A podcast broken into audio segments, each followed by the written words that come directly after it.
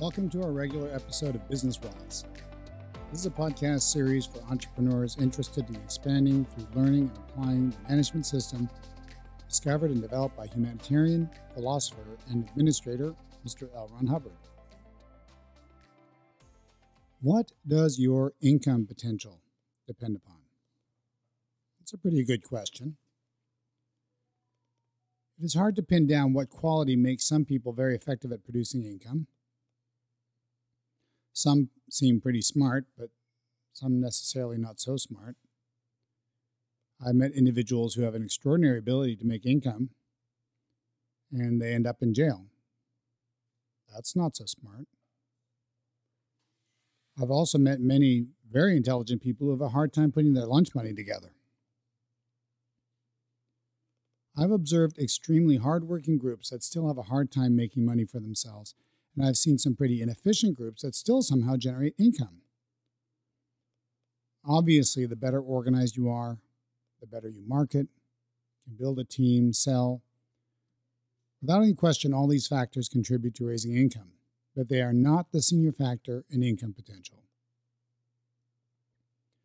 First of all, let's define the word potential. Potential generally refers to a currently unrealized ability.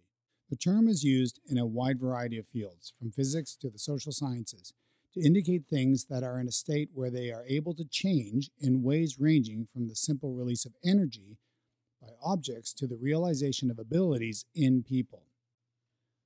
So, we are analyzing what determines the potential of a group or an individual to create income. Okay, so here's your answer. In an article dated 18 January 1965, Mr. Hubbard stated the following quote, The income potential of any usual group is established by the demand for income, not by any other important factor. End quote. Now, take a moment to digest that datum because some of you may find this a little anticlimactic. If you are at all disappointed by this revelation, and it is a revelation, I suspect I know why. You have a misunderstood word in this sentence. The misunderstood is demand. There tends to be a confusion from some on the difference between demand and desire.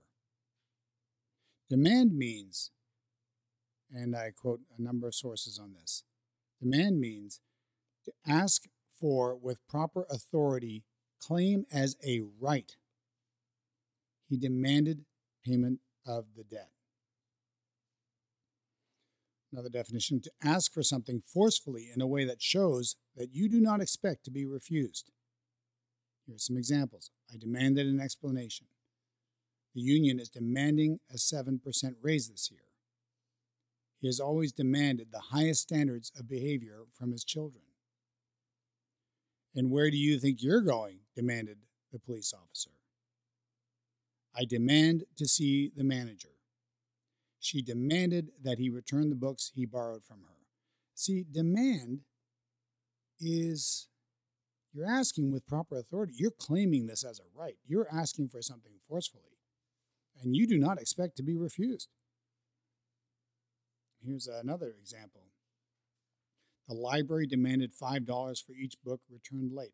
I want you to imagine returning some late books to the library. The librarian says, okay, that'll be $5 uh, for each one of these books. We have five books here. That's twenty five dollars. And you go, oh well, I've only got you know three bucks. What do you think's going to happen in there? You know, I mean, I don't know if she's going to call the police or whatever, but she's just going to look at you like, hey, no, no, wait a minute, man. You are returning. You're providing this money. You're not walking out of here without that twenty five bucks. Figure it out. Okay, this is a demand. It's not like well, uh, can we negotiate? Can I give you a dollar? Okay, this is the librarian, for God's sakes. Okay. It comes from Middle English, uh, Old French demande, uh, demander, which is a verb, from Latin demandare, hand over in trust. Uh, medieval Latin, demand from de, formally uh, plus mandare, to order. To order demand is something you're ordering, man. You're expecting it. That's demand. This is a little different from the word desire, which means a strong feeling of wanting to have something or wishing for something to happen. A desire, the example given, a desire to work in the dirt with your bare hands. Or the verb, strongly wish for or want something. He never achieved the status he so desired. Are you starting to see the difference? Okay. Uh, a good friend of mine gave a couple of examples I thought were rather interesting some years ago, and I've, I paid attention to them and I've used them. Uh, all speakers and presenters probably borrow from each other, so here's one instance of that. He asked the audience, he said, Have any of you ever been without shoes because you just couldn't afford a pair of shoes and you had to walk barefoot? It was like, No. No, we always have shoes. Okay. You demand shoes. That's why you always have shoes. Have any of you gone without food for, you know, days, a couple of days, or a whole day? For the simple reason that you couldn't afford to find something to eat or pay for anything to eat. Has that happened with any of you? I mean, maybe you're on a diet or whatever, but, you know, because you couldn't afford to buy food, does that happen to anybody in this room? No, no, no. We always have food. That's right, because you demand food. Have any of you ever been without a roof over your head, unless you went out on a camping trip or you desired to sleep under the stars?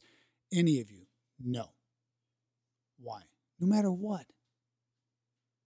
They have a roof over their head. Why? Because that's demanded. Okay? It's not desired. So people say, oh man, I have so much income demand you wouldn't believe how I mean I have my whole, you know, I, I have this big old house I want to get, and there's all these services I want to purchase, and there's donations I want to make to worthy causes, and there's all these things I want to do. Yeah, no, and you know, besides I have like uh, eighty thousand dollars on my credit cards that I have to pay off. No, income demand is not my problem. That's that can't be the reason why I'm not making very much money. You know what? You know why that guy has $80,000 on his credit card?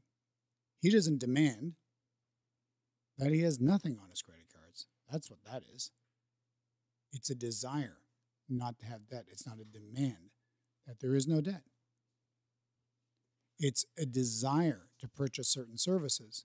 It's not a demand to have those services paid for or secured.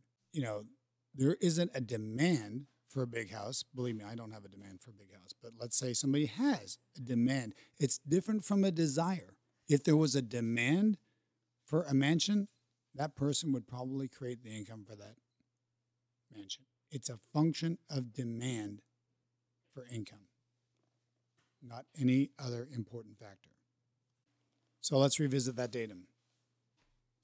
So he says the income potential of any usual group is established by the demand for income, not by any other important factor. He goes on to say this in financial supervision on an international basis, this is the only factor one works with. Now, he wrote this uh, just to have to provide context. Uh, it's written for an international organization. Okay, so he says in financial supervision on an international basis, this is the only factor one works with. While it is reasonable to suppose that income will occur for other reasons and can be achieved in other ways, the actual fact is that only demand by the group produces any income at all. You can, for use in financial supervision, make the requirement almost anything you like. And so long as a group believes it is spending all it makes and needs more, you will have adequate income. For practical purposes, no other rules apply. I'll give you a very mundane, pragmatic example of this. All right. In early days of uh, consulting, in the days when I was consulting, I had a little trick I adopted early, knowing this datum. I would bring aboard clients and I would ask them, I said, okay, so um, how much are you paying yourself out of your organization? And a common answer would be uh, almost nothing. Uh, you know, I put everything back into the business, you know. I said, well, how much, uh, how much do you think you're worth your organization? Oh, I don't know. I mean, we'll think it over. What would you like to pay yourself? See, this guy's not paying himself. He's he's paying himself whatever is left over after he's invested, you know, he's paid all the salaries, he's invested back in the company. He is not paying himself. I say, how much do you think you're worth to your company? Oh, I don't know, uh, at least $3,000 a week. Okay, good. So here's what I want you to do you are going to put yourself on the payroll and you're going to pay yourself first. And the client would say, Well, no, no, no, I couldn't do that because I can't afford it. I said, Well, have you ever missed payroll? No. No, I couldn't miss payroll. That's against the law. All right. Put yourself on the payroll, $3,000 a week. What do you think happened to his income? Went up well over $3,000 a week. Why? Because he had to make payroll. Because there's a demand by authorities to make payroll. So, of course, he makes payroll every week. And all of a sudden, he's much happier as a client because he's now making $3,000 a week. Well, this is a great example of creating income demand. And Mr. Hubbard says here, you can, for use in financial supervision, make the requirement almost anything you like. And so long as a group believes it is spending all it makes and needs more, you will have adequate income. So this is for yourself, but it's also for your group. You must create requirements that the, the group believes they must fulfill or they're not going to make it. There has to be a demand there. Okay. One of the simplest methodologies of creating income demand is, uh, and you will you can study more about this if you listen to the podcast episode number 17 of Business Wise called Money, Sanity, and Morale. You will understand a little bit more about money and uh, the significance of money and the fact that it is a symbol and represents different things. But um, an organization, unfortunately, sometimes gets the idea that it has a right to all the money that it makes.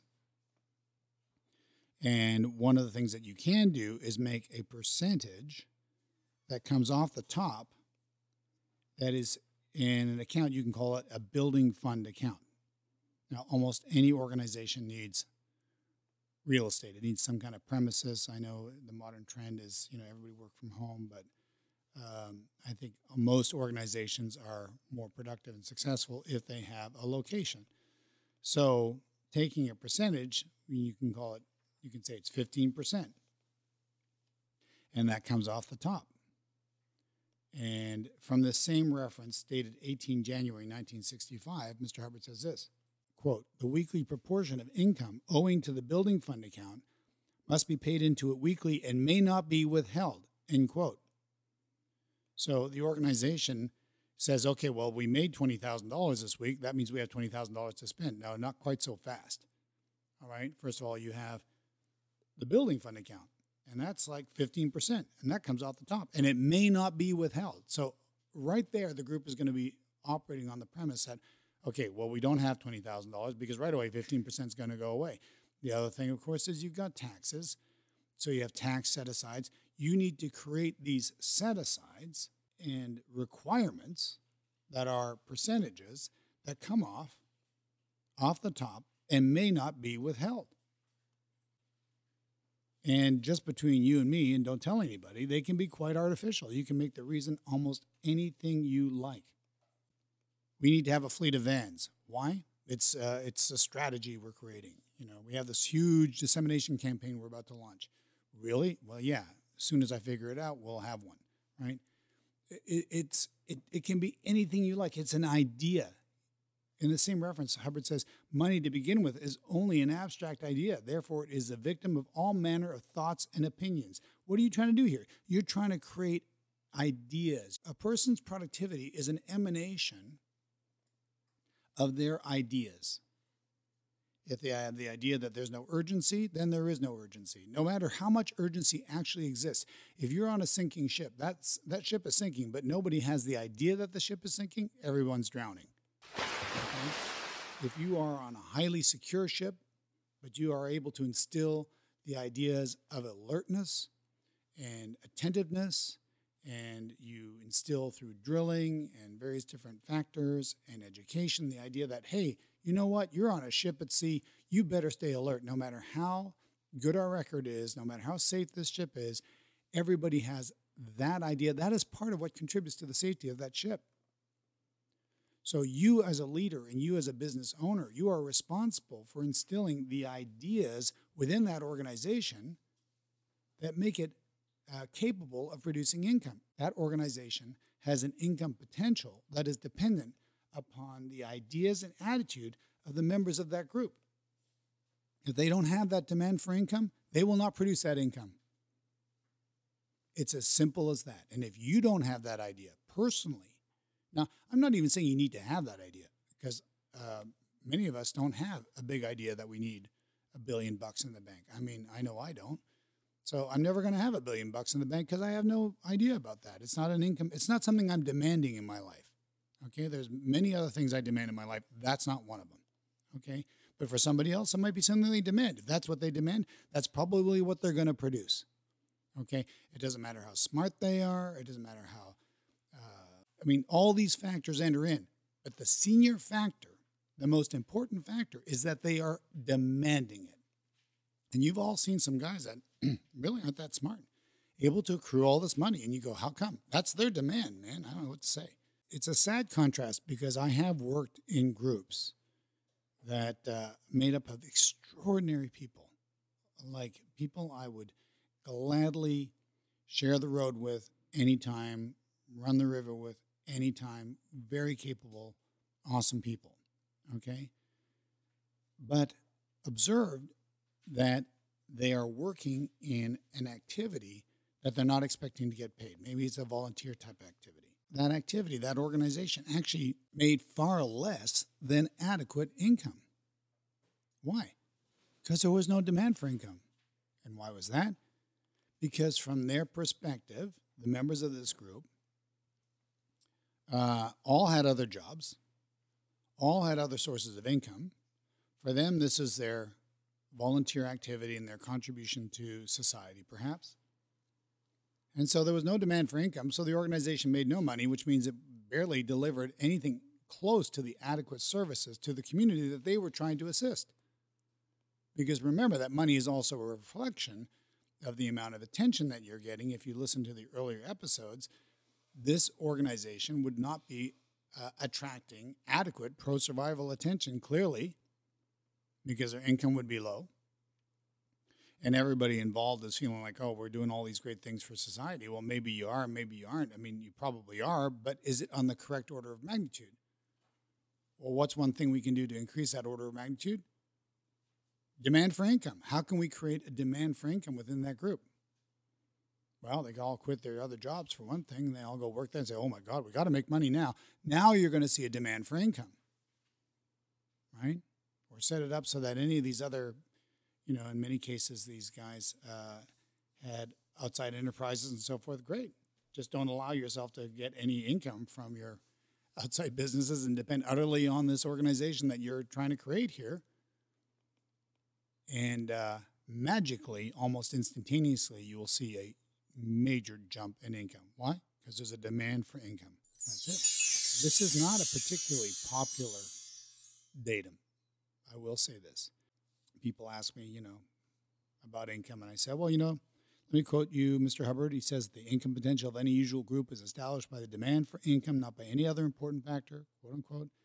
And they're kind of like, they kind of like, oh yeah, no, I know, and this and that. I mean, they're waiting for some other magical bullet, I guess.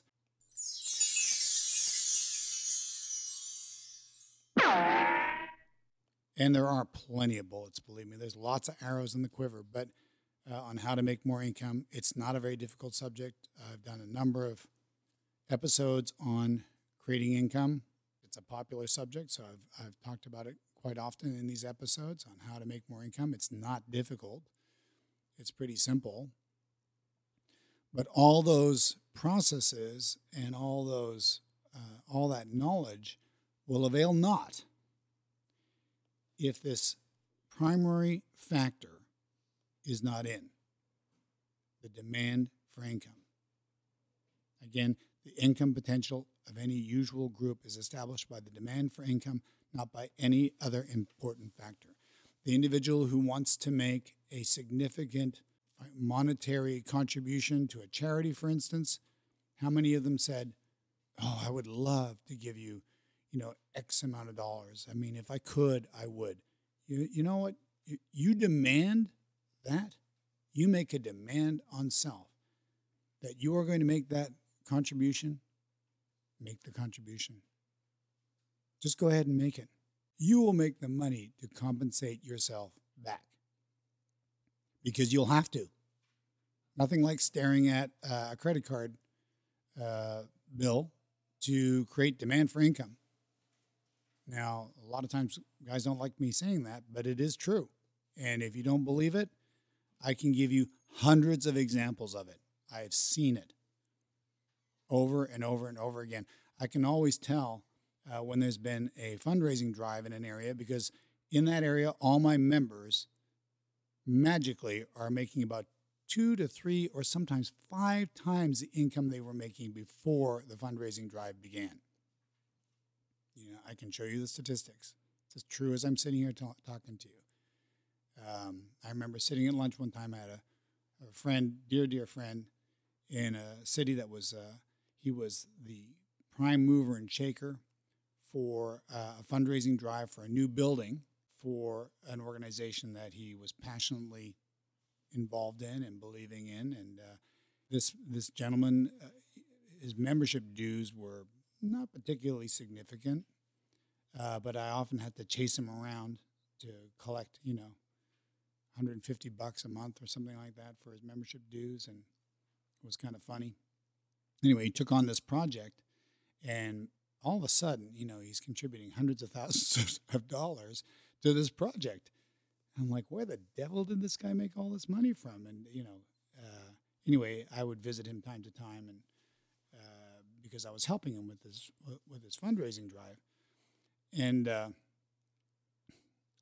part of what I do when I'm helping people with this subject is I'll sit down with them and go over their business with them and show them how they can make a lot more money than they're making. It inspires confidence, and and they generally will are willing to lay out more cash when they can see, oh man, I, I can make so much more with this business than I'm making. You know, so that's it's a it's an important step, and it's an important way I involve myself uh, occasionally with these sorts of things if I believe in the cause. And uh, anyway, uh, this gentleman had never asked me for help. Uh, he was leading the charge. He was inspiring others to contribute, and uh, I was helping all these people. But I never helped him. And one moment we had a, uh, we were both relaxed around the same time, around lunchtime, I said, Hey, John, why don't you and I go and, and grab some lunch together? And uh, why don't you uh, pick my brain for what we can do to help your business? Because uh, you know you've never asked me, but why don't I offer? So we went out to lunch, and he said, "Oh, that sounds like a great idea." We went out to lunch, and uh, just so happened, you know, he's a he's a high tech guy, so he had all of his statistics with him on his phone. And I said, okay, let's start by looking at your statistics. And I looked at the statistics, and they were all pretty much vertical. They were all screamingly upstat. His income, almost all of his stats. And I looked at him and I said, John, I don't even know what I can do for you, man. I haven't ever seen stats like these. What's your secret? He says, I have no choice. You know, the way I'm contributing, I, I, I got to. And uh, there you go. There is living testimony, and I can show you many, many other examples of that. So, income demand, create it for yourself, create it for your group, and you will discover uh, that all the things that you're learning from Business Wise episodes and from Mr. Hubbard uh, will suddenly magically come into play. You'll start utilizing it more, uh, applying yourself more, studying more carefully, implementing better. And it all starts with this little thing called demand for income. So finally, again, quote, the income potential of any usual group is established by the demand for income, not by any other important factor, end quote. All right, I hope you enjoyed today's lesson. Um, and uh, we will talk next week. If you have any questions, originations, successes, please write us at info at wiseeastwest.org. And uh, talk to you next week.